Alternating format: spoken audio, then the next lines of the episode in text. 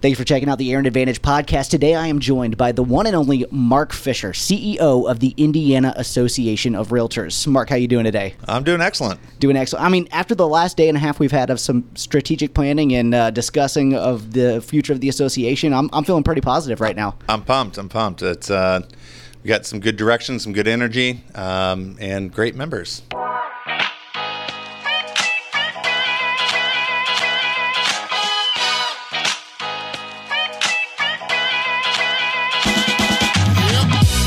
Fantastic. So I'm going to kick off with the first most important question, the one that probably most of my viewers are going to wonder is why should anyone care about an association of realtors, specifically the Indiana Association of Realtors? Well, uh, if you are a uh, member of the Indiana Association of Realtors, you, uh, I hopefully you know the value that we provide, both from an advocacy standpoint, but also uh, what we do to advance the industry and the profession uh, and and really tackle that issue of professionalism. Uh, and um, uh, yeah, it's it's a very unique industry with the fact that you've got competitors that come together to cooperate, and I just think that that's just such a wonderful thing, um, and the the difference we make in the state of Indiana. Yeah, I couldn't agree with you more, especially on the competitors coming together to cooperate. That's been kind of a theme over the last couple days, and something specifically that I've talked about a lot, is even on my podcast with our local association president and different things, is we are that unique industry that we're in charge of, you know, working together while working against each other in some circumstances. So that's And- always interesting. And self policing. Yeah, hundred percent. Yeah. So I want to touch real quick on the advocacy piece because I don't think people are going to be able to see it real well because it's a lot brighter outside than I thought today. But advocacy is really important, and I think you guys have the lock on location because right over Mark's right shoulder, well, the State House, right there, right behind you, right? Yes, the Indiana State House. Uh, all three branches of government are in the Indiana State House, and we've got a five-story uh, blade sign right outside the Indiana Realtor Building. Which is right over here. right? So uh, yeah, so there's no mistaking where we are. Uh, the legislators, the governor's office, they, they know where we are. yeah, the governor can actually see our building out his window. Am I correct? I think he gave my predecessor a little bit of guff about that. it, it's so prominent. It's very prominent there. What kind of advocacy things has the Indiana Association of Realtors been able to accomplish? Obviously, these are things that probably go under the radar for most people that they don't Right. realize what we're doing to impact, you know, the day-to-day consumer of real estate. And I think that's something that's really important to get out there in front of people. That's right. Uh, you know, we, we have this role of both advancing uh, an industry in protecting home ownership and uh, advancing our communities, but also thinking about the the day to day issues that many of our members face uh, and and conducting conducting their business and their transactions. So it could be anything from licensure law to uh, a big legislative task force on housing supply. As I've traveled around the state, inventory seems to be uh, top of mind. Uh, that is the major driver of the, the rapid increase in prices is the lack of inventory. So we it's really fun to be able to work on really really big picture items, but also get into the the details of, of how uh, regulation. We are a regulated industry, and and how that regulation impacts our members on a day to day basis. Excellent. You know, with that regulation, I think most people think that that's actually the job that the uh, Indiana Association does, which is regulate the licenses of everybody who's in real estate. And, and that's not the case, is it? No, uh, uh, realtor is not a profession. It is a membership in the uh, National Association, the Indiana Association, and your local association. Uh, we represent about 84% of the licensees uh, in the state of Indiana, so it's not 100%. Um, but we we are the only entity that is really advocating for private property rights and home ownership, uh, in addition to uh, increasing professionalism amongst our, our members and licensees. Yeah, and that professionalism piece, I think, is one of the things that really sets realtors apart from a That's lot right. of other people because, you know, anybody can get a real estate license and get out there and represent people who are buying and selling homes with nobody's interest at heart but their own. But realtors, you know, we have that additional code of ethics and that requirement right. of professionalism to say, hey, we, we have a fiduciary responsibility. And above the fiduciary responsibility, just really the whole mindset of we're going to make sure that we put the consumer first. That's right. And, and really, it, it you, you know, a license is a baseline, right? A realtor really adheres to a code of ethics and a standard of professionalism that goes beyond, above and beyond what a law uh, may require, uh, and that really uh, represents the true professionalism of a realtor member, their commitment to fair housing, their commitment to um, uh, kind of holding themselves. Again, we, we have a professional standards committee where, where we, we administer um, uh, and and kind of ha- intake on professional standards complaints, and then have a tribunal of sorts. Um, so I, I, think that's a really important distinction between what is a licensee and what is a realtor. Is that that code of ethics and that level of professionalism, that self policing that goes above and beyond what uh, any law may require. Perfect. Now let's get into the membership. You know, how many people are members of the Indiana Association of Realtors? It we, doesn't have to be an exact. Number. Yeah, we, we, we just surpassed twenty one thousand members uh, in the state of Indiana. Um, licenses are, are continuing to be issued. Uh, we have new members joining. Um, uh, we've we've seen it level off a little bit, but it's still increasing. Uh, so 21,000, just above 21,000 um, at this point in time. That's yeah. always changing. Always changing. Right. Uh, now, now, that uh, the professional licensing agency is getting uh, caught up on some of that processing and able to get us new uh, licensees, we'll probably see more of those member numbers increase as well. That's right. But that you know, it's not just on PLA. We got to make sure that we're filling out our paperwork all right and understanding what the process is. And so there's there is that onus on uh, you know, individual on brokers, the applicant on and the, the applicants broker. and the brokers, right? It's not just PLA. Uh, you know, uh, the state agencies um, have, like many other industries, staffing challenges. I, I was told there are 2,000 open positions in the state government, uh, wow. and so. Uh, you see staffing challenges, you see turnover, um, and so we've got to give them uh, some empathy on that. Uh, and they're they've recently PLA's recently hired some new staff to help this volume, but um, yeah, it's it's also on us too. Yeah, couldn't agree with you more. Let's get into some more fun stuff. Some of the things that IAR oh, fun stuff. The, the, fun stuff, the stuff that IAR does that uh, probably uh, even up with the amount of involvement I've had myself and all the other things that have been going on that I didn't even realize was as awesome as it is. Yeah, statewide forms. Oof, scorcher, but probably the most important uh, service we provide our members. So, I just learned that there are states that don't have statewide forms. And it hasn't been all that long that we've had statewide forms. It's and that's, true. You know, we've talked a little lot about how we reduce that friction uh, in in the transaction process and being able to provide a standard statewide form that is updated uh, with input from our members and professionals every year and, and sent out and made available uh, in an easy to use electronic format is uh, based. You saw the survey results. It's the number one service we provide our members because that gets to the heart of the day to day interaction and transactions they, they're engaged in. Absolutely. And, and you know, most people think of forms and they're like listing contract, purchase agreement. But Andy Rudolph, our state president, and I often joke about the fact that we've created our own education piece called "There's a Form for That," because literally IAR has come up with a form for basically every single scenario that you can think of. Well, but you know, that's a result of the member engagement in developing those forms. You know, the the, the market is dynamic; things are going to change year to year, and uh, to have a group of committed individuals. Um, some with legal backgrounds, many with just you know their professional experience coming to the table and saying, "Hey, this is something that's come up uh, a lot in recent transactions. We need to add it to the form." Right. Uh, that that is again the, the power and the, the, the beauty of our association is the members are driving that and, and we're responding to the needs of our members yeah and the fact that you're doing that in a way to standardize that to make it so easy for all the members across the state when right. so many other states aren't doing that i think that is just something that's awesome and a huge huge benefit to to the professionals in our industry for sure I, am really eager to go now that i know some of these states that don't have i want to go i kind of want to go I, am going so i'm going to a, a meeting with my peers and in June, and I was like, "What? What are you doing?"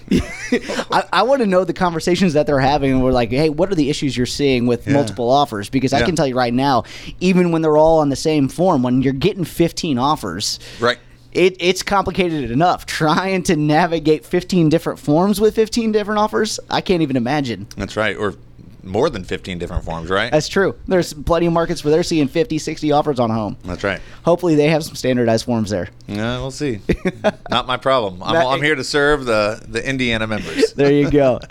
Uh, another great thing that we offer in Indiana that uh, I thought was a huge benefit to my business and to my involvement in the association and everything else something you're going through personally right now, the Indiana Leadership Academy. Absolutely. As someone who uh, is new to the industry in some ways, Yeah. someone who came from a different background previously, talk a little bit about your experience and kind of the process that you've been. I mean, you got thrown right in the deep end. I, I think it was my first or second day. Kathy Harbaugh, our senior vice president, was, "Hey, we, we have a leadership academy." I'm like, "Uh-huh, uh yeah," and we want you to go through it.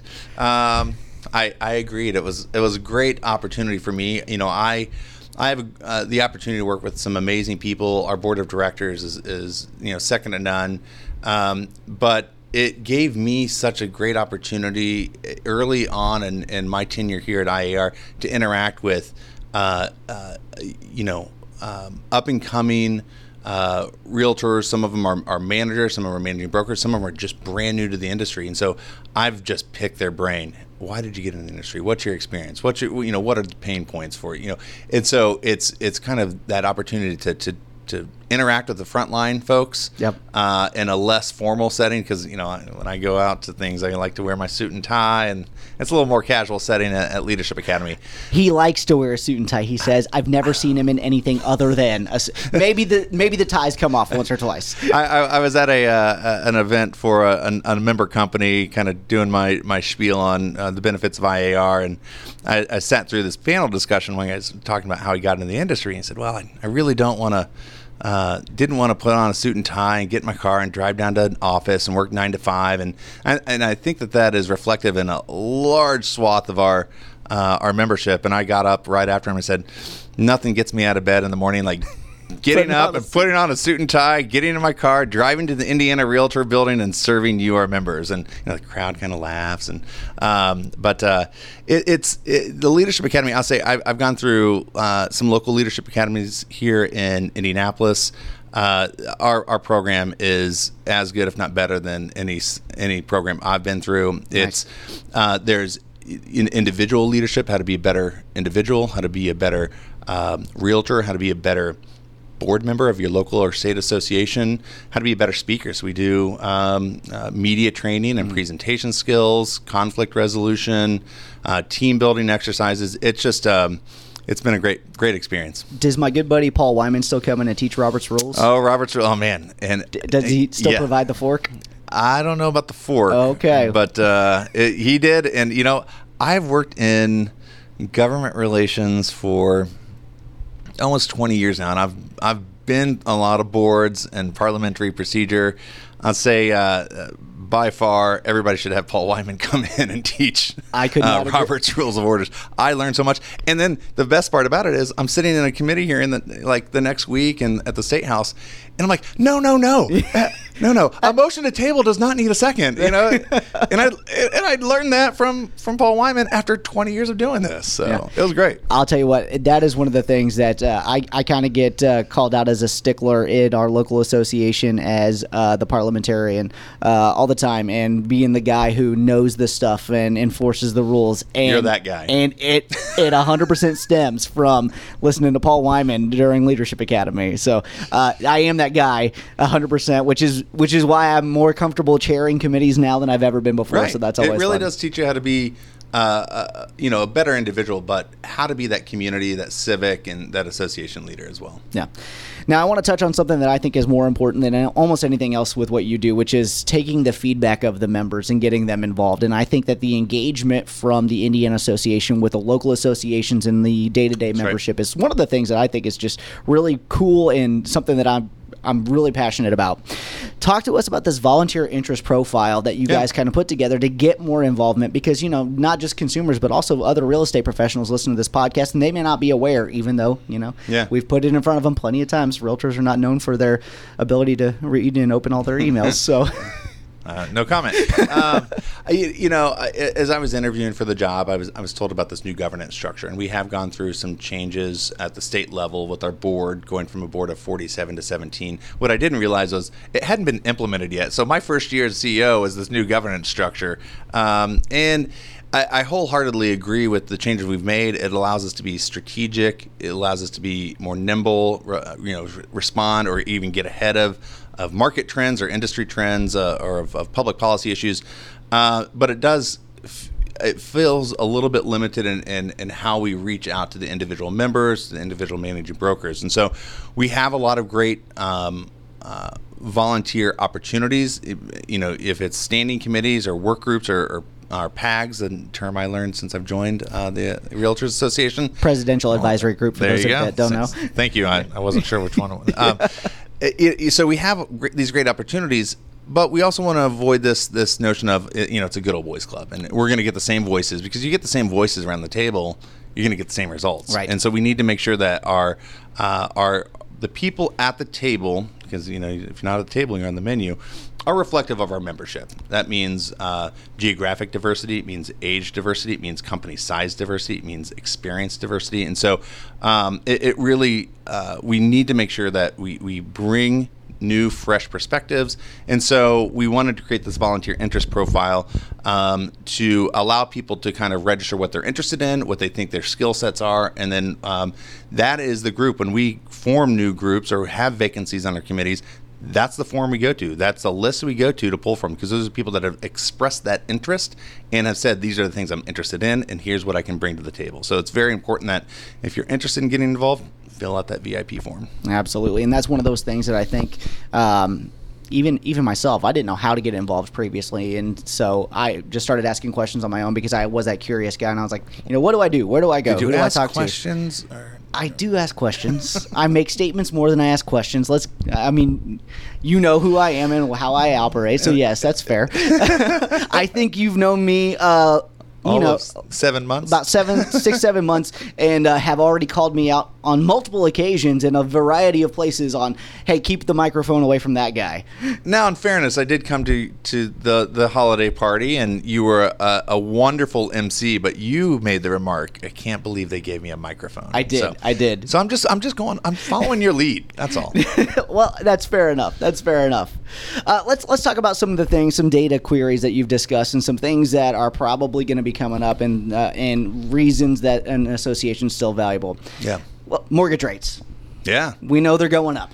And they're going to continue to go up. And how does that impact the market? I, I, I hear the housing bubble word being thrown around a whole lot It- right now. Well, you know, I think we got to be careful about what we're talking about with the bubble, right? Exactly. Prices have gone up, but this isn't 08, right? Right. This isn't 09, which was easy money and almost an oversupply of housing. So when it all came crashing down, those those it just plummeted. The prices and the, the values plummeted, and we found people underwater for years. Right. We have a supply constraint issue right now, and that is causing the, the rapid increases in prices. Is that we haven't had a year over year increase in inventory since 2014. We've added two, 210,000 people to our state since 2014. So we have a supply issue. Um, this is an inflationary environment for not just houses, but for food, for gas. We have supply chain problems. Right. Um, and so we have labor shortages, and which is causing labor, you know, the, the wages to go up. Uh, all these inputs are, are rising and it, in the homes, you know, the housing market isn't escaping that inflationary pressure either.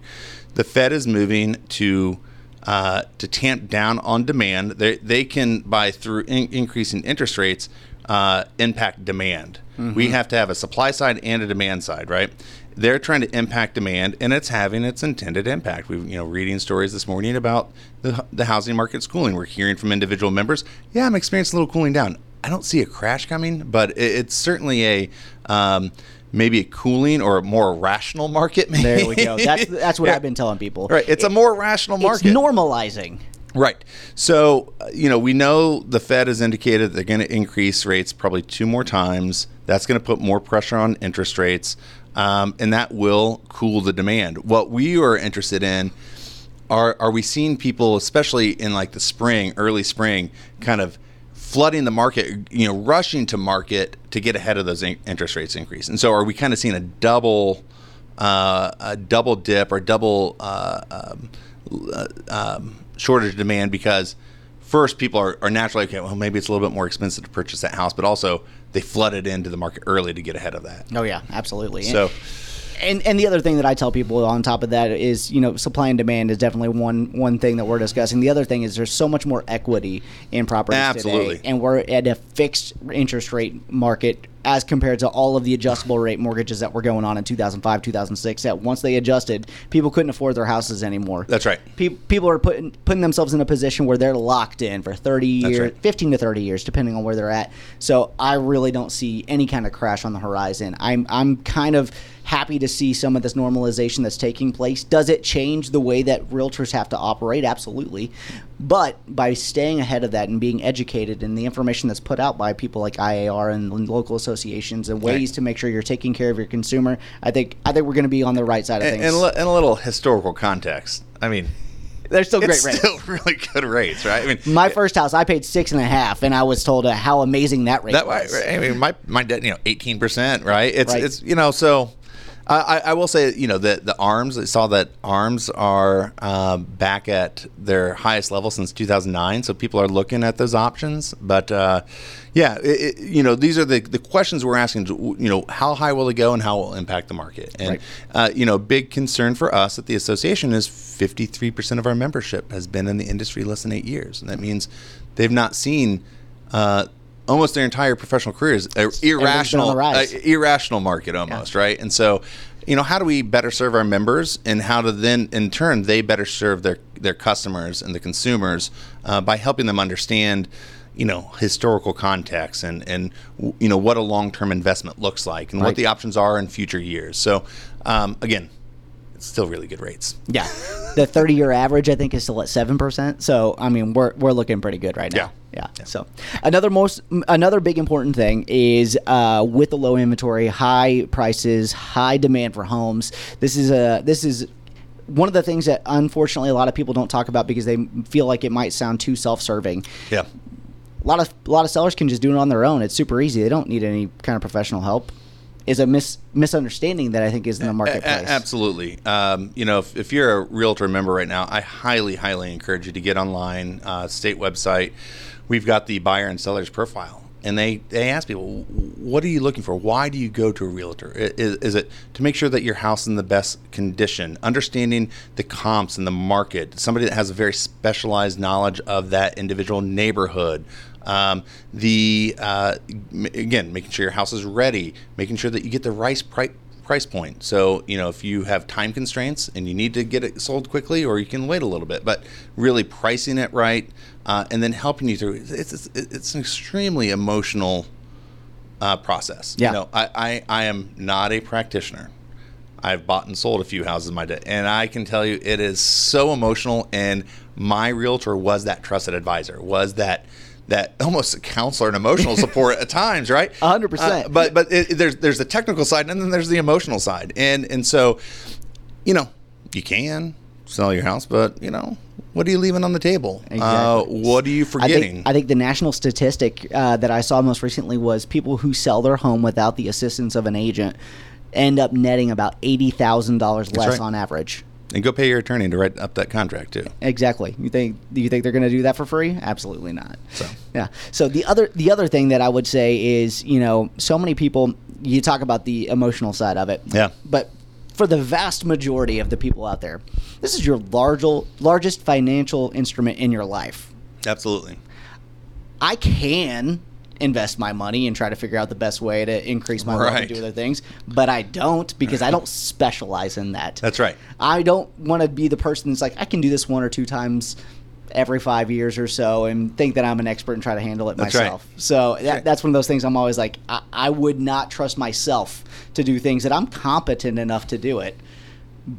But I don't know what I don't know, and I don't know what kind of trouble I'm getting myself into. Right. They're, they're, they're experts that really specialize in what they do. Um, and realtors play such an important role that, especially ones that really know a, a very niche market and, and, and can really help you understand.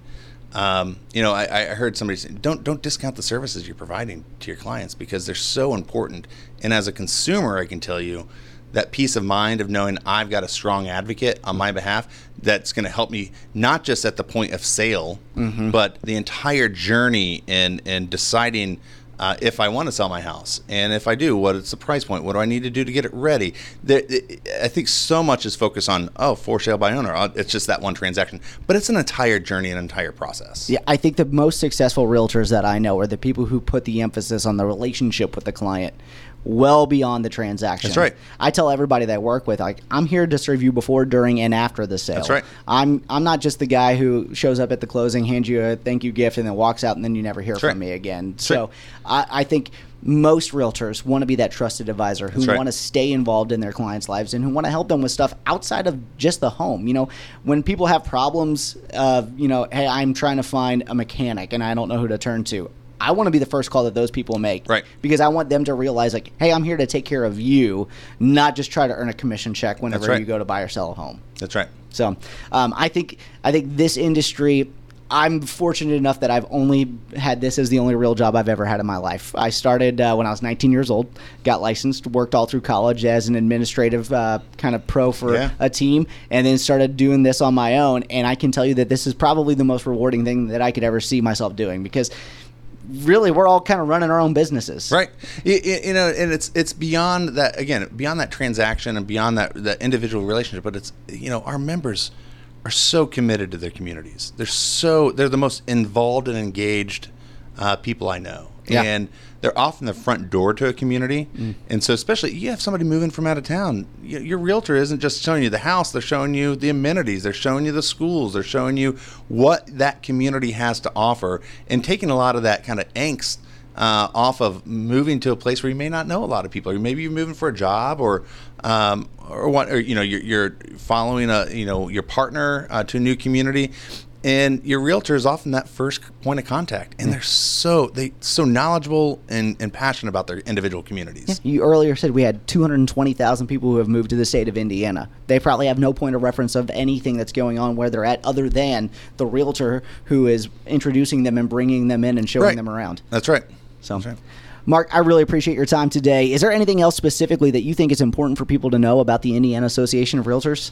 Yeah, you know, we're, we're really here um, to serve our members uh, and, and in turn protect the customer. You know, the, the realtor is there um, as that trusted advisor and, and really protecting the homeowner and the consumer. Uh, and so, uh, you know, really, uh, we're in, in here, we at the association are here to serve them. Yeah. So. Well, like I said, I really appreciate your time today. I think this is some fantastic information, and uh, we'll definitely have to uh, make this happen again sometime in the future. Uh, I'll, next time down in Evansville. Sounds like a plan. All right. Thank you. Thanks. Hey, this is Aaron Luttrull. Thank you so much for checking out the Aaron Advantage podcast. If you would like to be a guest, please feel free to reach out to me anytime. We're always looking for other people to interview.